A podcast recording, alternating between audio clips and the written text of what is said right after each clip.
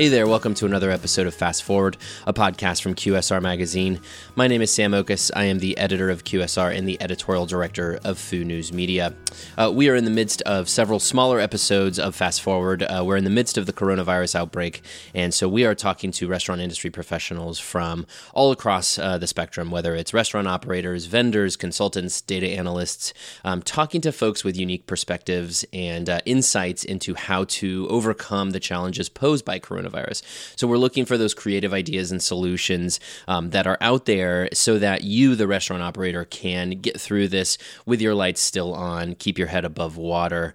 We're also posting those headlines up to QSR's website uh, at qsrmagazine.com slash coronavirus. Again, qsrmagazine.com slash coronavirus. You will find more than 100 stories, uh, headlines of news and insights around the industry uh, for what folks are doing uh, to get through this very difficult time. Um, also, uh, please do reach out to me if you think that you'd be good for this podcast or know somebody who would, or if you'd just like to talk or have a resource. Um, I would love to hear from you. Uh, email sam at qsrmagazine.com. Again, it's sam at qsrmagazine.com. I would love to hear from you, even if it's just to say hello and to hear what you've been going through in these last few weeks. Uh, I'm sharing a conversation now with the CEO of Dickey's Barbecue Pit, Laura Rea Dickey. I wanted to get her perspective on what things are like for a franchise chain of 500 plus locations, uh, particularly a, a chain like a barbecue chain that is so built around things like catering uh, and and family packs, a business model that is probably affected in sort of different ways uh, than other restaurant companies. And and so I wanted to get her opinion, also how she's communicating with franchisees. But she also talks a lot about in this interview um, how Dickey's is trying to stay transparent for customers uh, in order to earn that trust and make sure customers still see Dickey's as a regular source for their meals. So sharing now a conversation with Dickey's CEO Laura Rea Dickey. All right, Laura, thank you so much for your time today. I'm sure you are swamped. Um, tell me a little bit about the last two to three weeks for Dickey's. How, how, what have things been like? How have you guys really had to evolve the business to accommodate everything that's been going on? Well, Sam, I think that's just it. It's been about evolving and evolving incredibly quickly. Uh, absolutely, I think a little bit after the initial jarring, unrealistic shock of the situation, which I think was probably universal, then yeah. we immediately um, switched into okay, let's assess the situation. What do we need? What is our order of priorities? And how do we get folks set up to s- continue to serve the communities in which they're doing business? And thankfully, mm. uh, we have such a, a good group of owner operators and such a good, tight network and we mm-hmm. have mm-hmm. our own infrastructure in communications and technology. So we were enabled to really enact that very quickly uh, to do things like this. I immediately got on, uh, you know, chat, got on video, got on everything with our owner operators and our community and said, you know, hey, this is where we all are. This is what we know. Uh, day one and this is our plan and have just continued to evolve that with our operators as the situation has become, you know, is remain fluid but changes. Yeah. You guys have restaurants all over the country. And obviously, this has been a really sort of fractured response uh, as city and then state governments started to respond with certain regulations. Um, how did that affect your response? I mean, were you able to learn from how certain restaurants were performing maybe on the West Coast where it hit earlier and then kind of adjust for the East Coast? Or what, what did that look like as the rollout happened? Sure. Um, for us, it was really, we do, we have over 500 restaurants uh, nationwide, and then we have several international locations. And so it was immediately, um, we had stores that were restaurants that were more immediately affected in the West Coast and Washington and California because they certainly were just harder hit first. And so those yeah. restrictions for how to do business, how to interact with guests, what's allowable, what's not allowable, uh, what's the safest way to do business, really it did start there with those restrictions.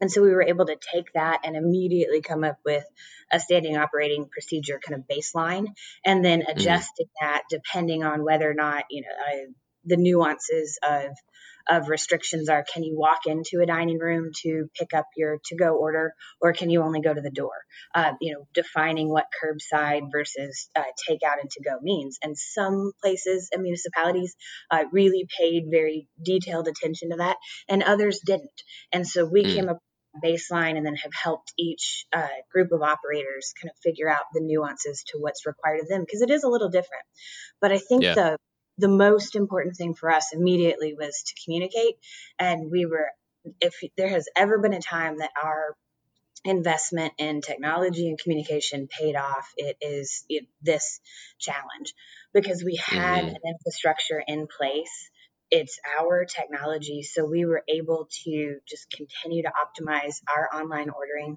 We were able to immediately be responsive.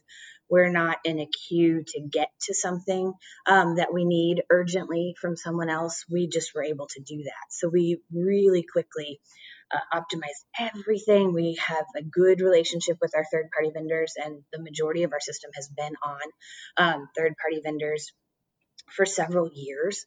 Uh, we yeah. also have in house direct delivery in partnership with DoorDash, and they have been fantastic. So we had that online ordering, we had direct delivery, we have third party delivery. And so we just had to shift and adjust how we would have mm. balanced the business into really focusing on those channels and then working through the nuances of first and foremost letting guests know we're here, we're open. That was probably the most uh, immediate need that everyone uh, wanted to get out to their guests and their community through all of our media channels was to stop and shift to that message of, hey, you know, we're here for you. We're still serving. You don't want to yeah. go to the grocery store. You can come get dinner from us. Yeah.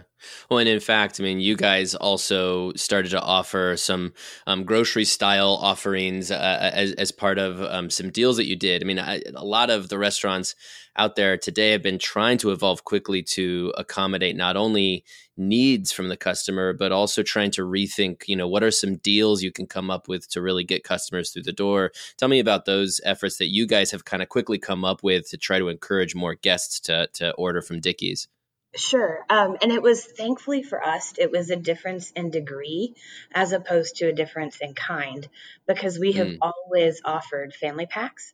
And so mm-hmm. we were able to really optimize that. So it wasn't having to learn how to do a family pack, it was taking that core of what we do really well and then evolving it, being responsive. What are the add ons? What are guests looking for? So we were able to take those packs and add the grocery add ons. We were able mm. to take our whole meats and offer them online really quickly and uh, early in the first week of everything being challenging.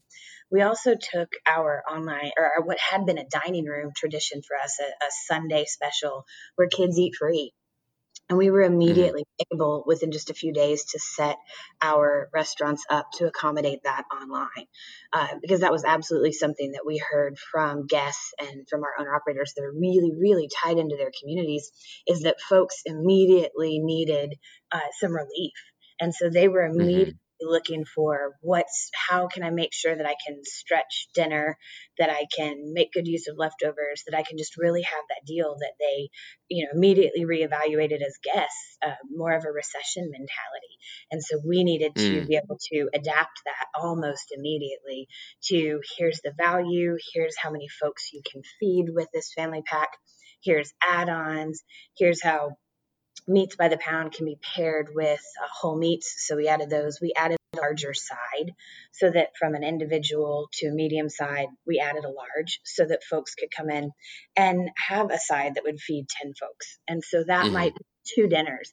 And that's really what we saw. Guests were wanting almost immediately is I'm going to get out once or twice until I feel comfortable this week. And so how can I make that last? Yeah. Mm-hmm. And, and, you know, a big part of this too, you kind of alluded to earlier, is that communication piece to customers. Um, not only reminding them that you know you're still open for business, but also now you have this thing where you have to communicate what these deals are and how you're helping customers in their time of need. What's been the communication strategy to customers and how you get the word out about this stuff? Absolutely. And so a large uh, portion of our marketing and communication with our guests was also already digital. So we immediately shifted all of our social channels, whether that's organic social or paid social, all of our streaming, all of our display, all of our digital marketing and advertising to that message in this order. It was, we're here, we're open, we've got you covered. Free delivery, uh, curbside pickup, order online or call our hotline because we also have a portion portion of our guests that had been traditionally our dining guests that mm-hmm. didn't want to download an app that weren't yet comfortable ordering online and that, that's who came to see us every day and so we mm. uh, adjusted our catering hotline to just be an any guest anytime hotline and they would help folks that were maybe not as tech savvy like i struggled a little bit getting the speaker going when we got started you know that that's that guest that we took that uh, immediate shift and said hey we'll help anybody um, get lunch get dinner it's okay, we're here for you. So we shifted yeah. that internal resource to meet that need so that we could uh, accommodate the folks that were already online, but also kind of help uh, shorten the gap, if you will, for folks that weren't yet doing business online. And believe mm-hmm. it or mm-hmm. not, uh, despite what anybody says, there's still a large portion of folks out there um, that that would not be as comfortable ordering. So that's mm-hmm. that's how we accommodated that need. But it was absolutely first and foremost, we're here, free delivery uh, all the way through April then what relief can we give immediately? So that's uh, Kids Eat Free is online on Sundays. Operators can extend that for that community beyond that day of the week, but nationwide it is absolutely available on Sunday. And then evolving the packs. What were mm. folks really needing? And that was larger sides, m- making sure they had leftovers, and then adding on those grocery aisle items that they were really um, anxious about getting. And so you know, whether that was toilet paper, paper towels, gloves, uh, bottled water, we could add those to packs for guests. Mm-hmm. So that just seeing that, I think, knowing that folks had another outlet, um, if they couldn't find it at their grocery store or didn't want to go to their grocery store, or what we also heard is, as feedback and talking to those guests and folks reaching out saying, thanks, it was really nice to be able to keep up that Sunday Sunday tradition of having Dickey's. Just that little bit mm. of normalcy for folks that they wanted to yeah. go to their favorite place. Yeah, it, it's it's normalcy, but then also comfort. I mean, and, and for barbecue, I think you guys are so well positioned because not only are you a great option for families, but you're also a great option as a, a, a comfort food thing. And I think right mm-hmm. now more than any time, right, customers want a little bit of of comfort, and like you said, they want some normalcy. Uh, now, I know a big part of, part of the reason that the sales have dropped off is there's also been some some trust issues there. I mean, uh, I think there's a lot of fear from customers that the mm-hmm. virus could spread via food service. Um, how do you make sure that that trust is, um, you know, is not lost, and then how do we start to restore some of that trust to bring the customers back? Absolutely. It's all still transparency and communication. And so, again, another day one initiative for us was putting out a letter. And I'm sure that I saw a, a really interesting back and forth on social media about I'm so glad that I know how every CEO that I've ever signed up with their company is is responding because everybody letters. And actually that's true though, because when you then go sift back and go, hey, okay, those companies, they're on it, those brands, they're on it, they're talking to me, and and actually that does make a difference. So we, we immediately put out uh, first to operators and then with our operators out to our guests. Here's the five things that we're doing day one and published that on our website, put it out on all of our social channels, posted it by our front door so that folks would know that we had immediately moved to a hydrogen peroxide based uh, cleaning agent, which was really mm-hmm. important because it is it is there to uh, be labeled against uh, helping prevent the spread of viruses specifically and the coronavirus. And so it's labeled for that. And so I think folks having that, hey, we're on it. We are using every resource. You know, this is where you can have trust in a brand that's 79 years old and mm-hmm. has resources. And so first communicating that. And then, as well as immediately, even before we had any dining rooms um, that were not uh, uh, able to to have guests dine in, we took everything that was community serve and and moved into a, what we called a we serve. So it's a let mm. us get that for you. So we immediately went there. Then we also already had an upgrade in what was our regularly scheduled uh, promotion that was certainly no longer applicable in general, but we were able to take uh, our upgraded packaging. And so we had mm. already slated to have delivery seals on the on all of our bags and have that so that go so that guests would just know and be able to visually see.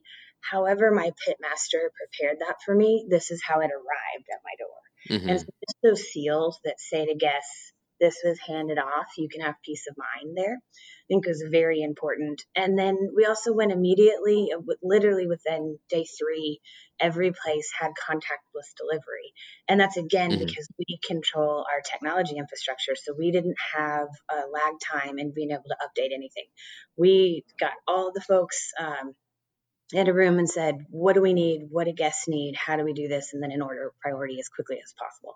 And then we're just very fluid in our communication. And I put out videos to the system once a day. We put out emails. We have what we call SMTV, which is our shift meeting television that goes out twice a day uh, because mm. our pit crews also wanted to know. So we, we absolutely made sure that we were talking to our operators, but we're also talking to our frontline folks and we let guests know that. It really made yeah. an to me. We have our original store that sits here in Dallas on um, 75 and Knox Henderson. It's been open and operating since 1941, and I was in that store, and there was the coronavirus uh, paper that was there that was uh, you know, an info sheet, and I saw all of the pit crew passing it around uh, mm. reading it because they just wanted to make sure that they had that information. And so that was also immediately said to me we need to make sure that we get this communication out, not just to the owner operators um, as partners, but also to the pit crew so that they feel good about what they're doing. They feel protected. They know that we're all here, and to just make sure we're really uh, intentionally sharing that information. Yeah, that also reminds me too of that the fact that you know this is you have to sort of shift into team mentality. I mean, not mm-hmm. only as a, a, as a company and within each restaurant, but as an industry too. I think we're at this mm-hmm. point now where it's very much everybody rally together because your pit crews, you know, if they slip up, that's that's bad for all of Dickey's. And right now, everybody kind of needs to be in this together. How can you facilitate some of that sort of we're all in this together kind of team mentality and, and, and getting the system through this together? That's exactly it. It's acknowledging that and then sharing that communication and sharing that best practices. And then I have a great network of friends in the industry that we immediately started sharing. Here's the hydrogen peroxide chemical that we're using. Here's the bag seals that we're using. Here's how we've gotten them so quickly. Here's how, you know, in our, for example, in our dining rooms that weren't walk in, uh, we had, it was with our owner operator just last week actually in Florida and she had a pretty strict requirement that came down immediately that she couldn't have guests go into the dining room. So she took her dining room table and pressed it up against the front door and set her uh, marketing sign outside went and got balloons and just had a real big we're open and was able to use it as a walk-up counter because there mm. was this immediate um, i don't have a drive-through which only about 20 25% of our system has a drive-through and so mm-hmm. it was how do we close that gap and it was a you know very simple straightforward i have to give wendy great credit for that she just said i made my own walk-up this way and so that way mm. she was able to meet the requirements of the city and guests could see with her open door and her smiling face and her balloons that she was right there and ready to serve them and so that's something mm. that we shared out across the system, but I also shared it to, you know, our our competitors because that's that's just something where we are all in this together and it's a you mm-hmm. have the best practice let me share it with you um, and vice versa because then we can all get better and we can help uh, folks just feel more comfortable um, is this yeah. as safe as the grocery store yes here's why you know, we're mm-hmm. professional handlers. We are certified in a way that maybe folks um, in other places are not, but we're certified on food handling safety. We have those best practices. We thankfully have an excellent, you know, health department infrastructure that goes around. So it's reminding folks of that, that the folks that are handling and packing your, packaging your food, they're in gloves, they're washing their hands, uh, you know, they're there's someone that you can feel comfortable with preparing, mm-hmm. but I think mm-hmm. it's reminding guests of those best practices. Yeah, I really like that. I like that idea of the uh, the makeshift walk up window kind of mm-hmm. uh, operation. We've seen a lot of that across the industry. You know, I saw here uh, where I live in North Carolina, there was a brewery that started doing you know drive up um, brewery mm-hmm. dispensing, and, and right in front of you they dunk it in hydrogen peroxide, and it's everybody's kind of getting creative in how they do these things. Do you have any kind of like go to resources for how you are learning. I mean, uh, uh, there's a lot of this you're kind of told via governmental agencies, you know, these regulations. But for those creative things, who do you, what are you looking to for some of those lessons? I think a couple of resources. The National Restaurant Association has been great about putting out information and holding webinars and sharing best practices. Um, and then I also think it's just that peer community group that we mm-hmm. share mm-hmm. amongst each other that's really, really valuable. And then I also think social media whether yeah. it's your LinkedIn or you know following the brands, sharing that, seeing that. Because again, as we're talking to guests, we're also talking to each other. And so anything that says to a guest, we're open, feel comfortable, uh, you know, and here in Dallas, there were great restaurants. Uh, you know, one of our restaurant rows that had their doors open and their signs out, and they'd taped off uh, where folks could queue in line six feet apart, so everybody felt comfortable.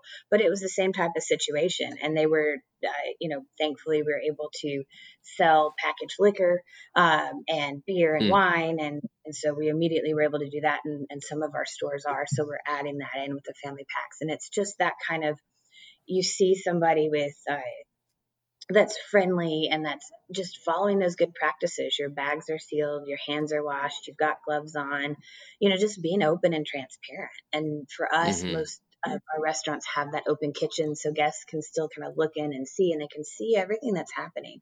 And I think that's mm-hmm. a part of that that communication since you know we're all so used to what we see in five ten seconds and making a decision on that online it's really true. And, and what guests see is how comfortable they feel. Right, right, yeah. I, I, I know that we're still early in all of this, um, and there's probably a long road to hoe with the coronavirus stuff. But um, do you get any sense that maybe restaurants have bottomed out? I mean, at least looking at the Dickey's system, I know there was a real whiplash there for the, uh, the first week or two after all of the regulations came down and dining rooms closed. But is there anything like you know, should can restaurant operators be at least a little hopeful that maybe there is a turnaround coming? Do you get that sense at all? Oh, very much so, and we've seen that in our own numbers. Uh, I think the the most challenging time was before we knew what this was going to look like from a regulation standpoint. Before that, is every gonna everybody going to go to a shelter in place? Are they not? But once mm-hmm. in just a couple of days, we shifted to a let's assume all business has to be done online let's assume all business has to be done call in. Let's assume every place would have a shelter in place. And the only place that folks would have as resources would be their grocery store or their restaurant takeout. And mm-hmm. once you adjusted to that, a couple of days later, as kind of that that rolling change happened, guests caught up to that, and so we have seen at least for us, sales are very slowly, certainly not where they uh, were before, nor should be, but starting to recover. We're not losing ground every day, we're gaining back. Mm. Okay, that's good. That's good. That brings me a little bit of hope and leads into my last question for you, Laura is what else can we leave listeners with that maybe is a little bit of encouragement? Any wisdom you can offer that will uh, maybe lift some spirits in this kind of somber time? Uh, that this is going to be okay. That while we mm-hmm. are going to reset normal for sure, you know, there are st- restaurants are still here for you. It's still the same great folks and the same great food. You're just enjoying it in your dining room, not ours, but we're here for you. And it's a good mm-hmm. break, and you can still gather around the dining table and you can still enjoy whether it's Dickey's or whatever it is.